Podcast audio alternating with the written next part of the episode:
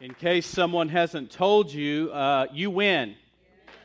I don't know if you've ever noticed that or if anyone's ever told you that, but in the end, we win, and we know that. But what do we do in the meantime?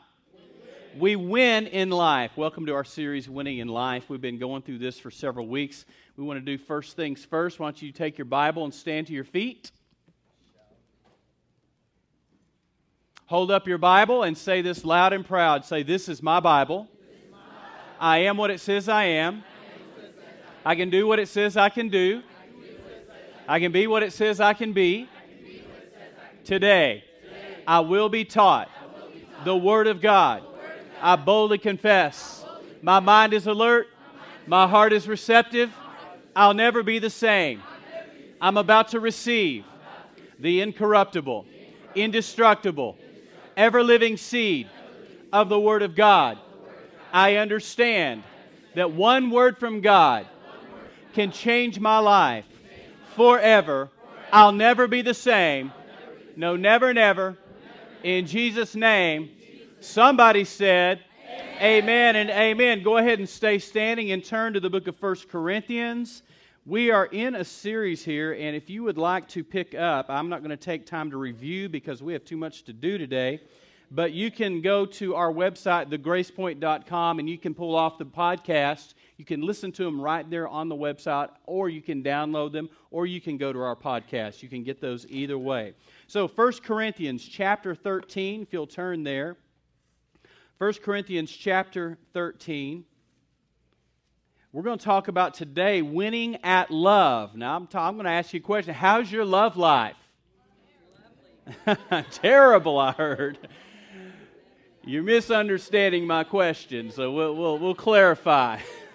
Terrible. Somebody needs help. Help me, Jesus. we're going to talk about the force of love today. Martin Luther King made this comment as he was receiving uh, the Nobel Peace Prize, and in his speech, he made this comment Love is the ultimate force. Why don't you say that with me? Love is the ultimate force. One more time. Love is the ultimate force. So today we're talking about the force of love. Love is a powerful thing. Don't get in terms of uh, don't think in terms of kittens and puppy dogs today, okay? We're talking about the force of love. 1 Corinthians chapter 13. We'll start in verse 1. I'm going to be reading out of the New King James Version. That's what you'll see on the screen, but you might want to follow along in your own Bible in your own translation.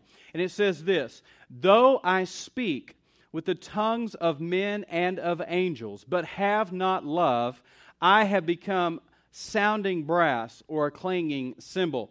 And though I have the gift of prophecy and understand all mysteries and all knowledge, and though I have all faith, so that I could remove mountains, but have not love, I am what?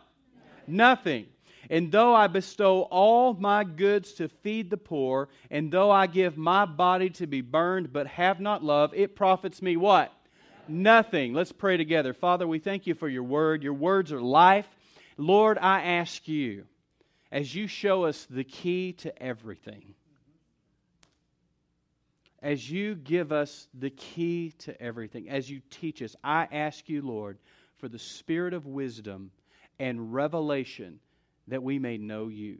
So, Lord, in Jesus' name, open our spiritual eyes, open our spiritual ears, open our heart, that we may hear, that we may receive, and that we may become doers of the word and not merely hearers only. In Jesus' name, everyone said, Amen. Amen. High five somebody on the way down. Say, but have not love, it profits me nothing. I don't know about you, but nothing means no thing. And if I don't have love, then whatever I do profits me no thing. Nothing works apart from love.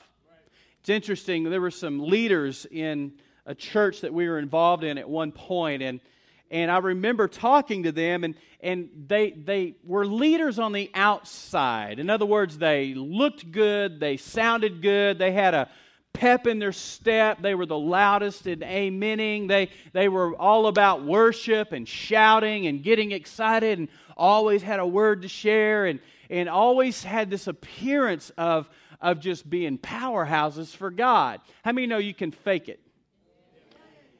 And I remember approaching them at one point because it dawned on me after a few years that they weren't doing anything. I mean, there was a lot of talk, a lot of, a lot of amen, a lot of, lot of uh, Christianese going around. Boy, I mean, they had the lingo down. And I remember talking to them one time and, and just simply asking them, Would you be interested in leading a life group? All this knowledge you have, all this, this energy and this passion for God, would you mind using it actually to do something? And I'll never forget the answer I got back. Well, Pastor, we don't really like people. I'm like, what? I don't really like people, so we, we don't do life group. You know what I wanted to say? No, I'm not even. I'm going to stay in the spirit. My flesh had something to think and say, but I let me just tell you something. I got something to say. if you don't love people, you don't love God. And if you don't love God, you don't know God. Okay, let's pray, go home. That's, that's the message. I, I was stunned. I was angry. Righteously, of course. How could you be so all about the show? How could you be all about the amens and the praise the Lord and stay on that? How could you be all about that and not love people? See, there's, there's a scripture that talks about having a form of godliness, but denying the reality, denying the power thereof. And I was blown away. Now, before we judge too harshly, how many know we have to look in a mirror? And I have been guilty of being peopled out. You ever felt that way? Just peopled out. You ever said that? I've repented of saying that. This thing, and what I want to talk to you about today, and maybe next week, and maybe the next, and maybe the next, and maybe who knows how long, this is the key to life, man. This is the key to everything. And if we don't get this, nothing else works. Y'all mind if I just cut to the chase today? I don't want to do a lot of setup here because we, we need to get down to where this works. See, a lot of you aren't getting your prayers answered. You're not seeing movement. Some of you, not a lot of you, some of you are tithing, sowing, and you're not seeing anything happen. There's no harvest happening. There are some of you that, that occasionally will try to serve. You'll do something and, and, and you're doing it, but you're not seeing any results. And I don't know about you, but should not this Christian life, should not this God that lives in me, should not this same power that raised Jesus from the dead, should it not be working in me and producing something? Should we not be seeing some level of results? I'm all about not growing weary while doing good, knowing that there's a due season coming, knowing there's a harvest coming. But should we not all along the way be seeing something? Because I don't know about you, but the Bible says that if I'm a Christ child, a follower of Jesus, that I will, as I'm connected to the vine, bear fruit. And the Bible even says this that my fruit shall remain in John 15, 16. So should, should we not be seeing something? Let me tell you something. A lot of Christians are seeing nothing. And we just read the key to this thing. It profits nothing if we have not love.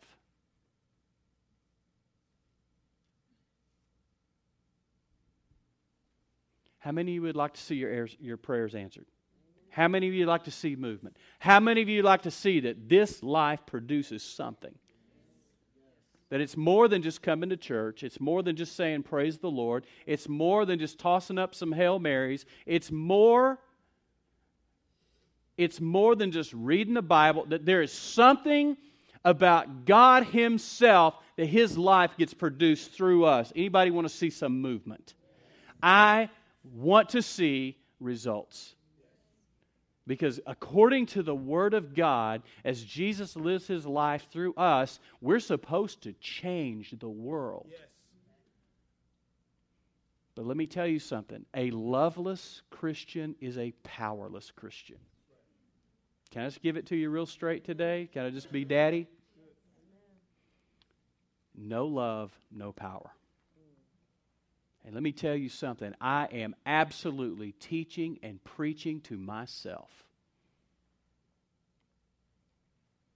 Because myself gets in the way sometimes.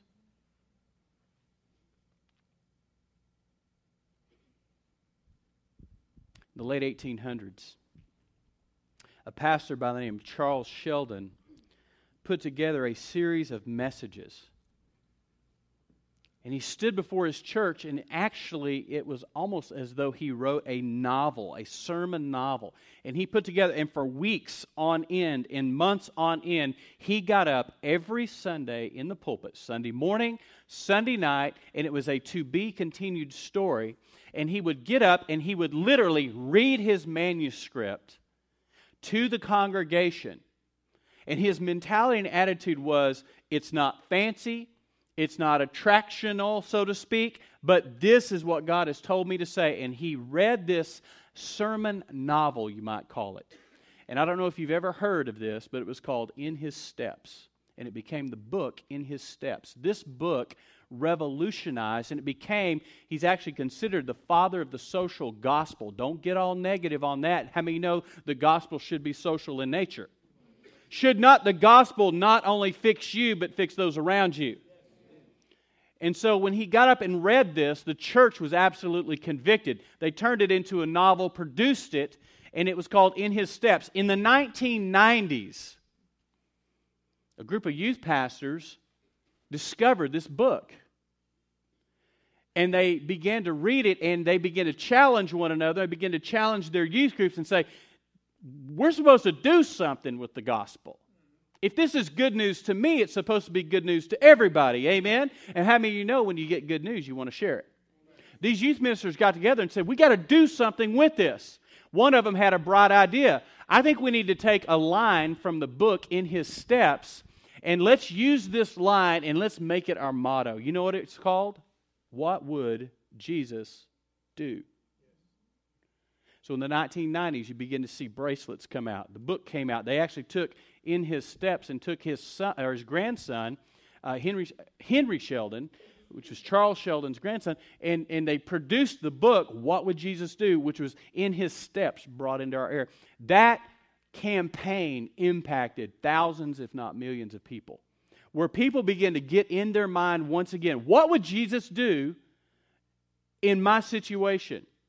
If Jesus was working with me on this assembly line, what would he do? If he was here, how would he do my job different? And that, that campaign eventually took some heat, and people began to, it became real popular, and, and I began to see those bracelets everywhere, and you still see them occasionally. I get a great joy, great holy fun out of asking people, what does that mean? Like, I don't know. You know what is that on your wrist? What is that? Well, WW, what? And uh, sad to say, not everybody knows what it means. Well, my kid gave me this, or you know, or this somebody gave me this. But I want to ask you this question because this is what love looks like. Let me say something. Love has a face. Love has hands. Love has feet. Love is a verb. What would Jesus do? I was thinking about this all week. And I've been wrecked with it, to be real honest with you. In fact, how many know when God gives you something, a new truth, or brings something fresh to you, how many know you're going to get tested in it? I just want you to know something. By the way, if you're hearing this today, you're going to get tested on this. Get ready. Or you can ignore it altogether and maybe not. So this week, as I've just gone through my week, I've been asking the question not just what would Jesus do, but Lord, what am I supposed to do knowing what I know? How, how, how, should, how should being a follower of Jesus change the way I talk to somebody? How should it be, even in my posture, my countenance, In other words, my, the, my facial expression. How should I look? How should I stand? How should I? Oh, I had so many opportunities this week to, in honor, give preference to somebody else. And I was so tested. You know where it starts first? My home. I woke up Wednesday morning with one of the worst headaches I think I've ever had, literally. I don't know that I've ever had a migraine by the way people describe them, but it was real close. It was I was on the bubble there. And I don't know if it was what was the wind blowing the stuff off the hills or what, but I woke up miserable.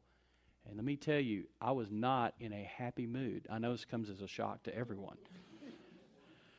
Because I'm a very positive, upbeat person, but I snapped at it. I was short. And I, I mean, she was just like, she got that. She was like, okay, back slowly away. she she handled it really well. I'll be honest. She she did well. And, and I, I remember getting in my car and driving to the office. I was just like, what is going on? I was in pain. Just chronic. Nothing touched it. And you know what? It's funny because we think we're going to get tested when everything's going well. Do you know the, the test doesn't come when everything's happening? Woohoo, man, on the mountaintop. Wow, glory at the conference, at the retreat, at the camp, on the mission trip. That isn't where you're going to get tested. It's going to get you're going to get tested when you wake up and you have a headache or you have a backache or you have a heartache or when your child makes you feel like you're the failure parent of the year. Anybody know what I'm talking about?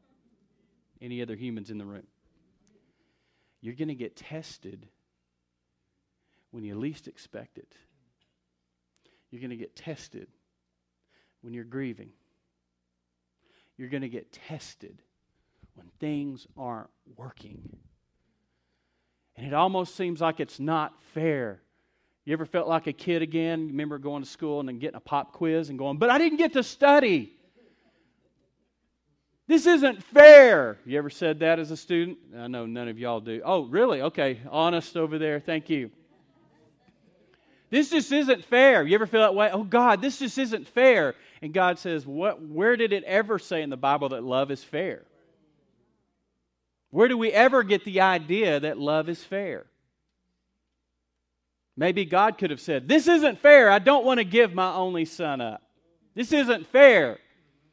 I shouldn't have to crucify my son on a cross because you're being an idiot. Because you're in disobedience, because you've decided to do life your own way. I shouldn't have to. Maybe it's not fair to God either. Don't ever think that love is fair.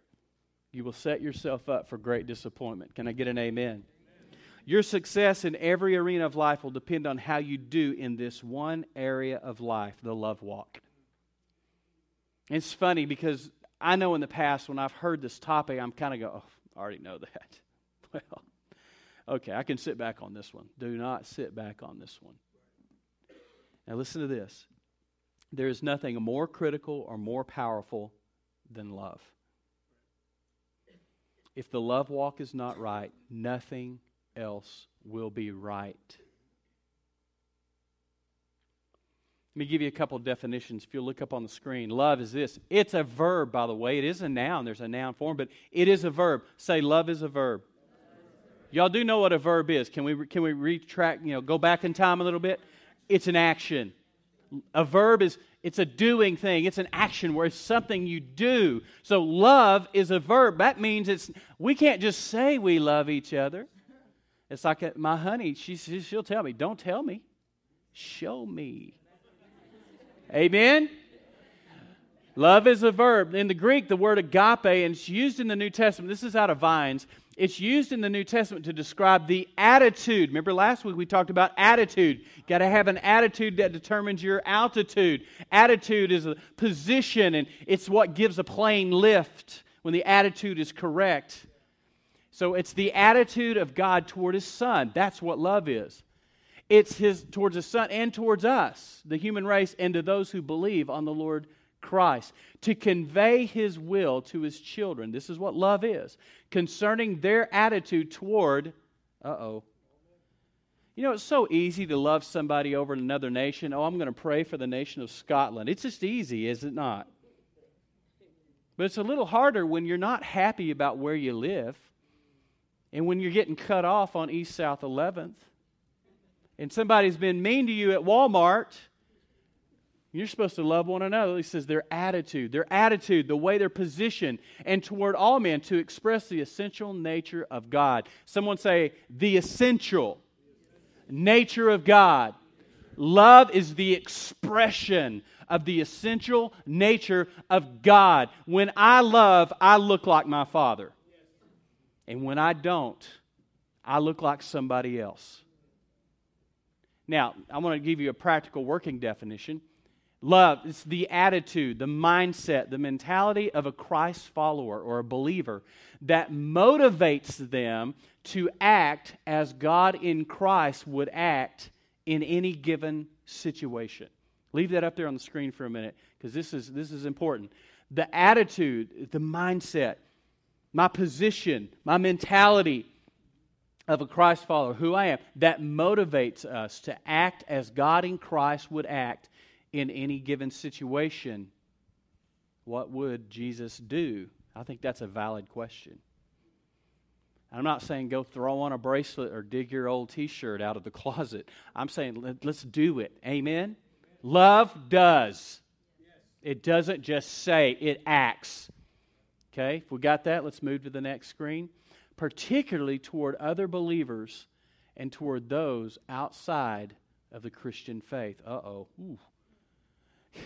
It's so funny how we Christians are. We all love you, love you, brother. I mean, somebody might have just hacked you up verbally, defriended you on Facebook. Ooh, that's the ultimate betrayal there. But oh, they love you in church because we're supposed to, right?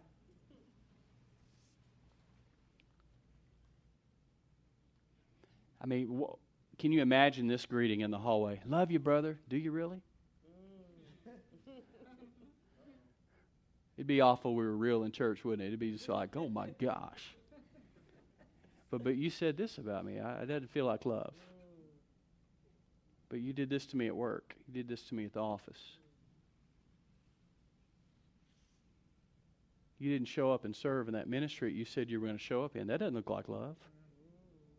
Oh, I know. I just hit some stuff there. I know. I just woo, felt that off the back wall. It's the very presence and nature of God. Love is the nature of God, it's the presence of God.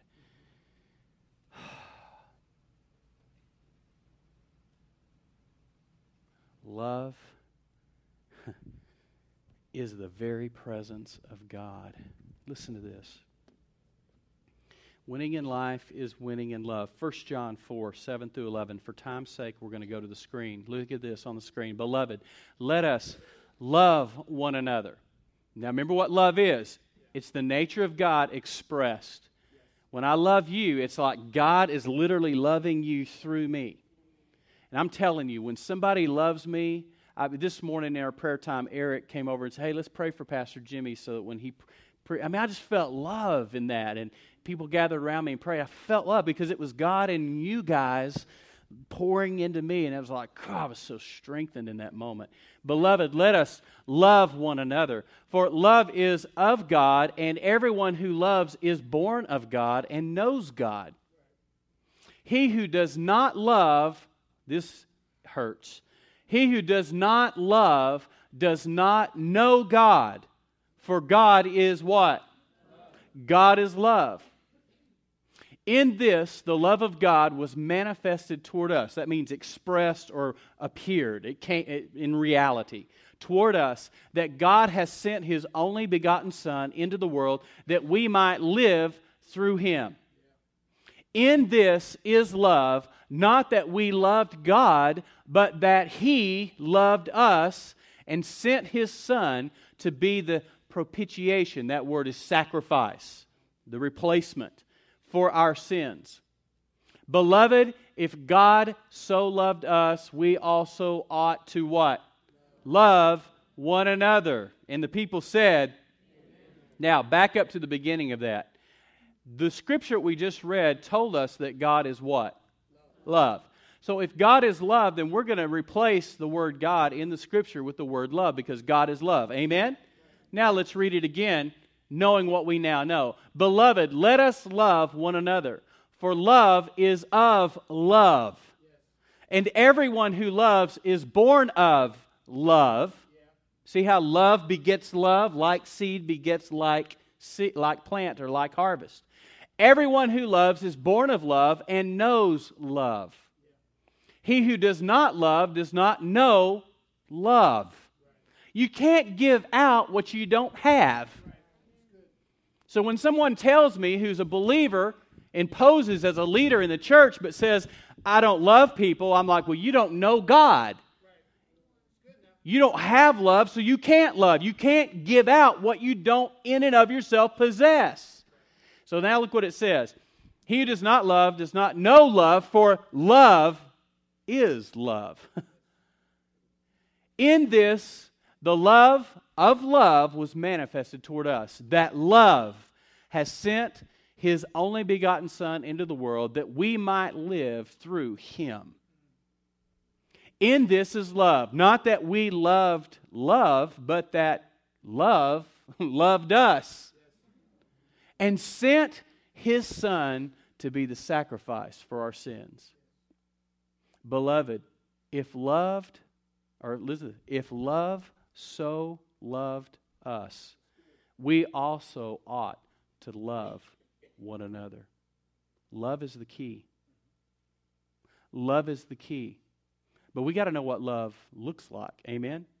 Okay, if that's the key to everything, if that is the key to getting my prayers answered, if that is the key to being powerful in God, if that is the key to everything, then what does it look like? Okay, we're going to go there, okay? You, you with me today?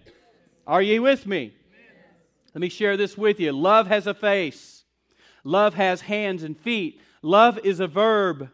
Love is God's presence activated both in and through you. It never stops with you. Or it's not love.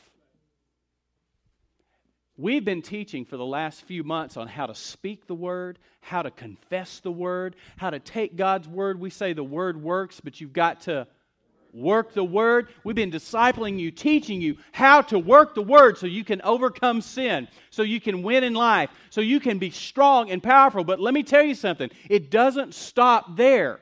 If it stops there, then we never got a hold of love. We never activated the very thing that makes it all work. You can have a car, but if there's no motor, if there's no engine, the car will go nowhere.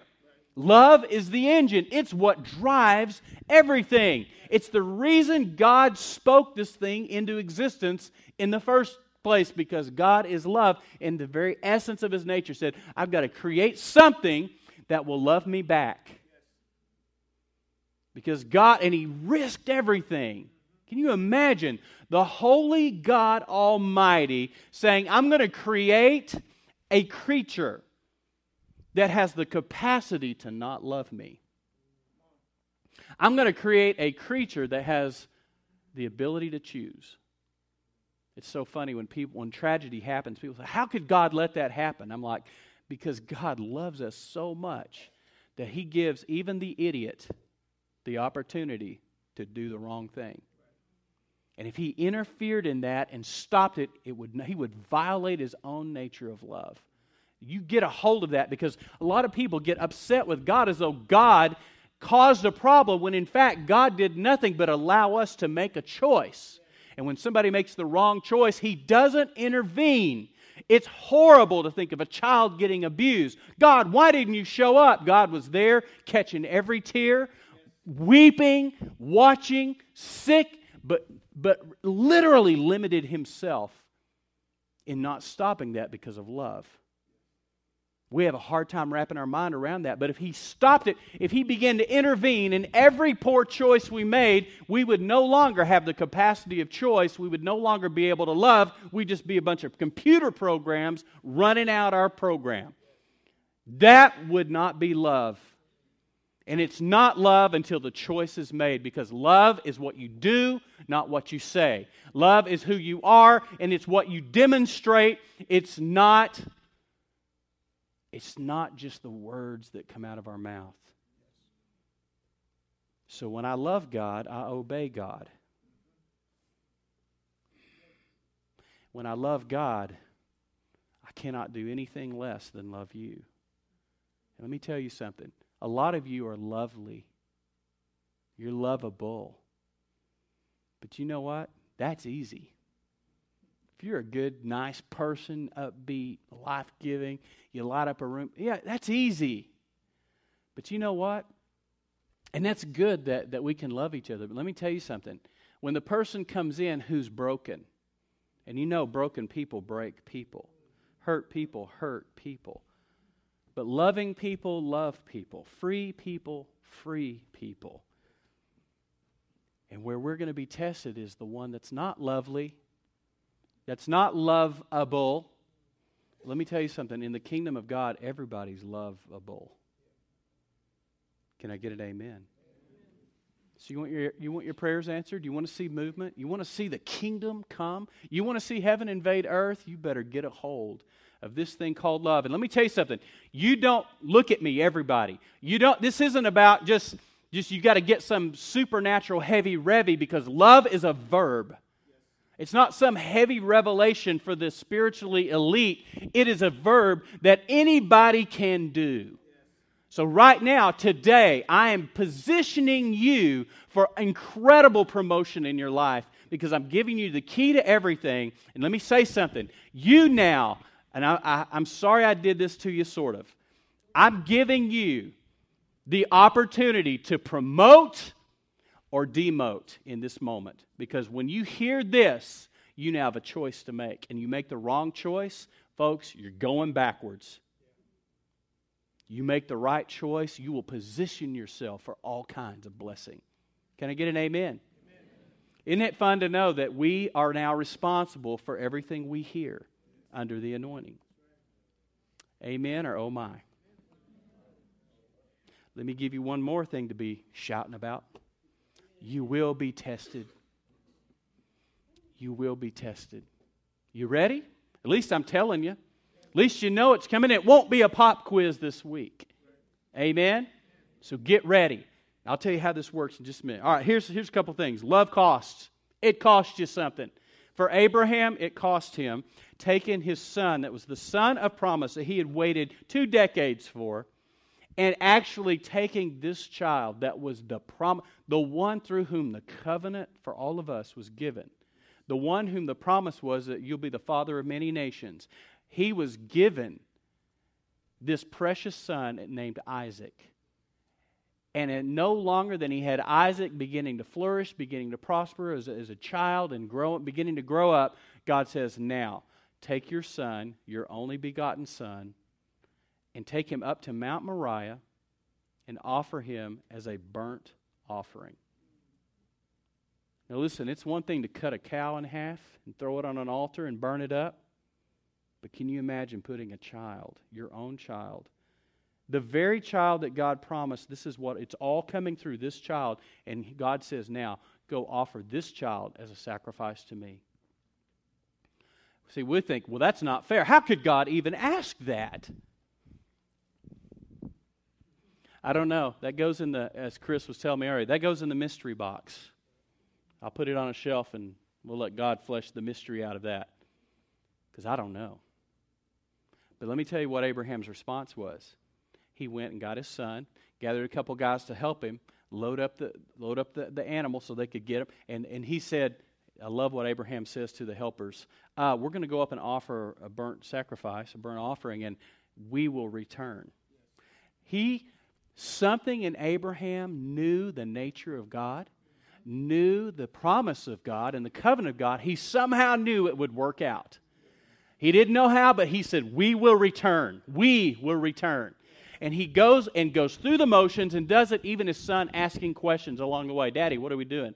Uh, where, where's the where's the where's where's the animal for the offering? I don't know what Abraham said. I think it was a quiet, quiet moment. But in, in Abraham, so the Bible says when they got up there, they gathered the wood, and even his own son Isaac helped gather the very wood that would burn him and consume his life. God, so much in that. I've got to, got to keep going through the story. But they gather the wood, put it on there. Abraham's got the fire. He's got the knife. He binds his son up. Can you imagine binding your child up knowing if God doesn't intervene, this is done. I'm about to kill this child. See, I can't even. I'm a parent, and I won't even let my mind wrap around it. I don't want to wrap around it. He puts him on the altar, and he lifts the knife. He's about to do it. And an angel of the Lord intervenes and says, Whoa, whoa, whoa, Abraham, stop. I got you. You're going to do it. And in that moment, Abraham passed the test. Let me tell you something. You will be tested this week. Probably won't be that severe. It'll probably be a coworker that just tears you up. It may be being unjustly accused by a supervisor or a boss. Something may happen, something may not. Somebody may defriend you on Facebook, and you're just tempted to judge. Oh, boy. How dare they? It could be a lot of different things. Somebody cuts you off in traffic. You know, it's funny. We're us Christians, man. We're so loving, aren't we? Till we get behind the wheel of a car and we become the Terminator. It's the truth, is it not? Just say, I will be tested, and in Jesus' name, I will pass the test. Let's have the worship team make their way up. Come on, guys. Here's another thing. Love costs, we know that, but also number 2, love removes fear. 1 John 4:18. Look at the screen. Love will remove fear. Got some fear going on? Let me tell you something. There is no fear in love.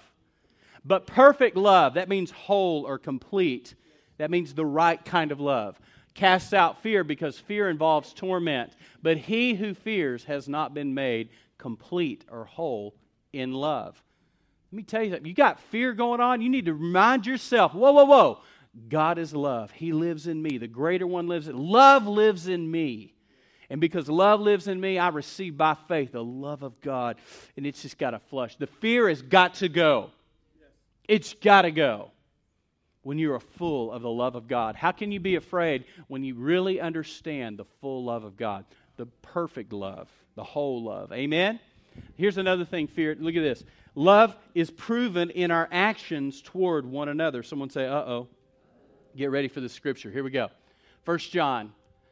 And we know that the Son of God has come and has given us an understanding that we may know him who is true, and we are in him who is true, in his Son, Jesus Christ. This is the true God and eternal life. Look at the next scripture. Little children, keep yourselves from idols. Amen. Love is proven in the way we act, the way we are toward one another. Uh, love, number three, uh, look at the next one. Number four, love enables us to win in life. Now, I said this because I, I want you to see something. 1 John 5, 1 through 5. Look at this. Whoever believes that Jesus is the Christ is born of God, and everyone who loves him, who begot, whom he begot, also loves him who is begotten of him. Now remember, God is love here. Keep going. By this we know that we love the children of God when we love God and keep his commandments. Now look at the next. For this is the love of God that we keep his commandments, and his commandments are not burdensome. For whatever is born of God, look at this, overcomes the world. This, you want the ability to overcome anything that will come your way? you embrace the love walk. Now, I'll tell you how, what it looks like in a sec. And this is the victory that has overcome the world our faith. Tandem scripture with this, which is one that I'm just absolutely immersing myself in, is out of Galatians chapter 5. You got that one? Galatians 5 6.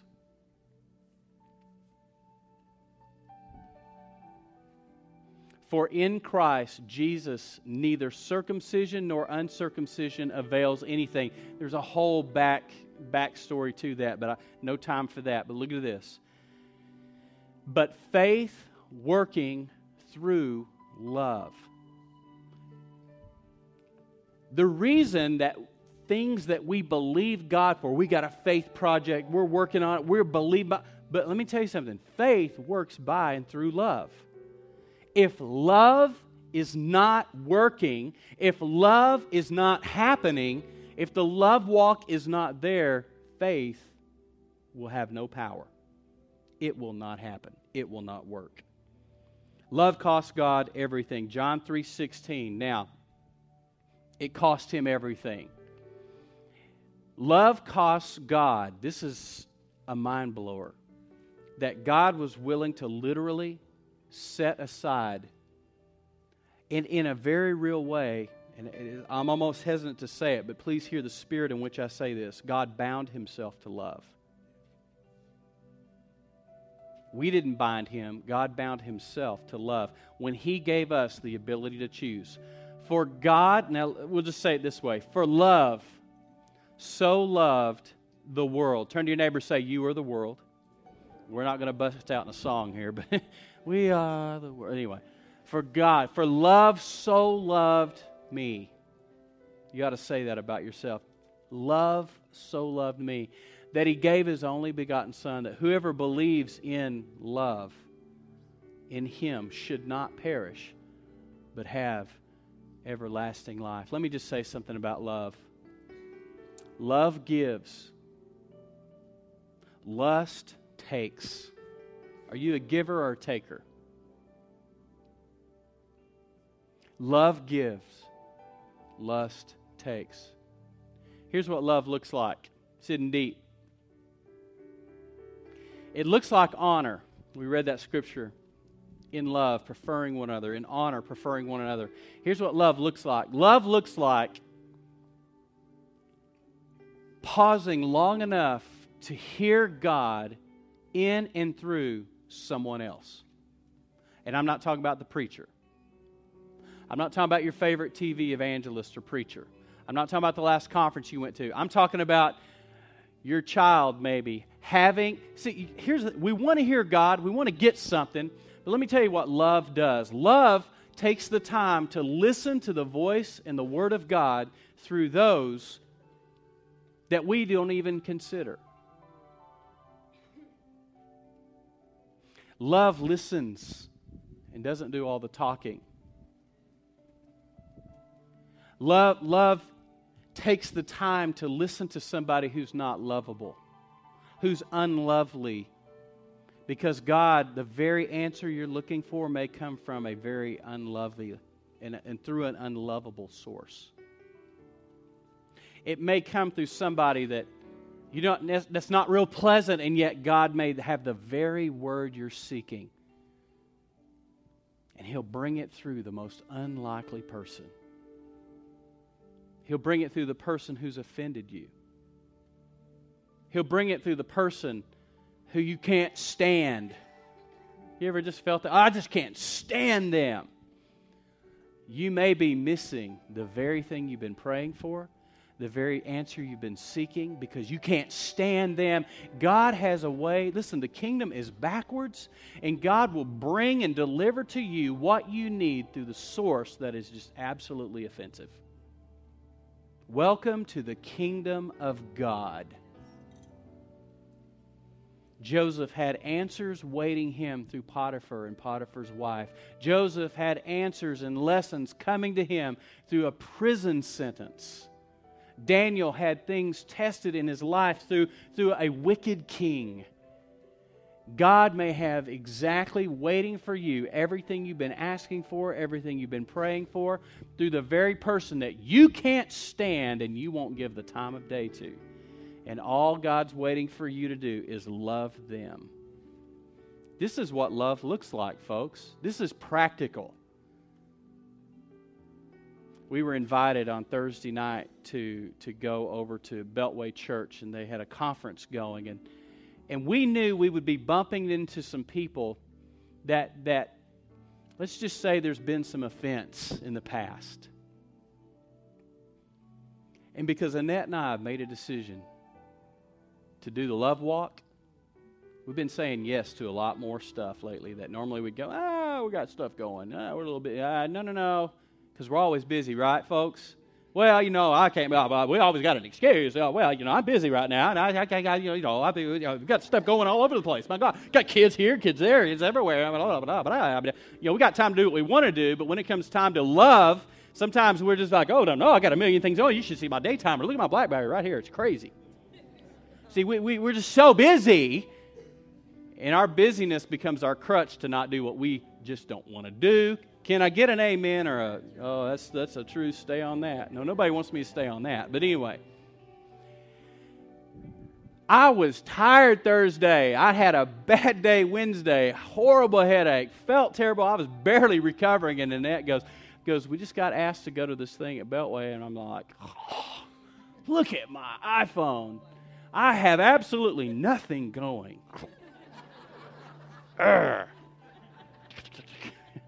I had no, no, excuse. I didn't know who was going to be speaking. I was very pleasantly surprised when I got there.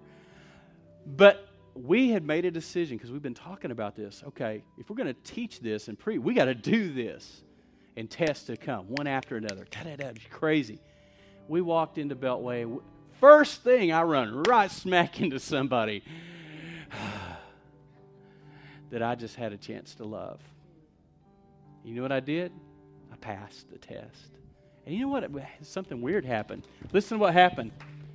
As soon as I passed the test, something broke loose in me.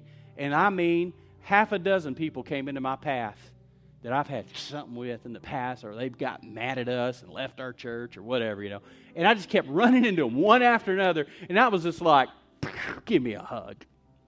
Give me a hug. Hey, it's good to see you. Man, you look great. How you doing? Great to hear it. Yeah, this is an awesome church. This is cool. And man, I mean, something just got so released in our spirit. And when we left, you know how you know how husband and wives do. You talk in the car, right? Are we the only ones who do that? Well, how'd you feel about that? What do you think? How'd you feel about? It? We saw those people. Did you? Feel? And we both said there was no funk in the trunk at all. Nothing, because when you choose to walk in love and you pass the first test, well, all those other tests that were set up kind of follow out. Because the cool thing is, is you pass one, you just sort of get a free pass for the rest. And literally, all week long, we're at we're at Jason's Deli. We see tons of people. It's like all these people we never see we're running into. And the spirit of reconciliation is on us because of love. Let me tell you something. You want stuff to begin to move, you want to see movement, you want to see the presence of God, get a hold of love. And you know how you do it? You do it on purpose. You do it intentionally. You don't duck behind aisle five at Walmart when you see those people you don't like. I know you do it. I know you act like you, are doing something, all of a sudden you're busy. You don't see them. Busy. Oh, my phone's ringing. I better get that. And I know none of you do that. Pastor Rich and I laugh. We've, seen people knock stuff over trying to get away from us in stores. it's entertainment for us. The love walk. The love walk. You, you want to release in your life? Let me tell you, not only do you forgive, you start to give.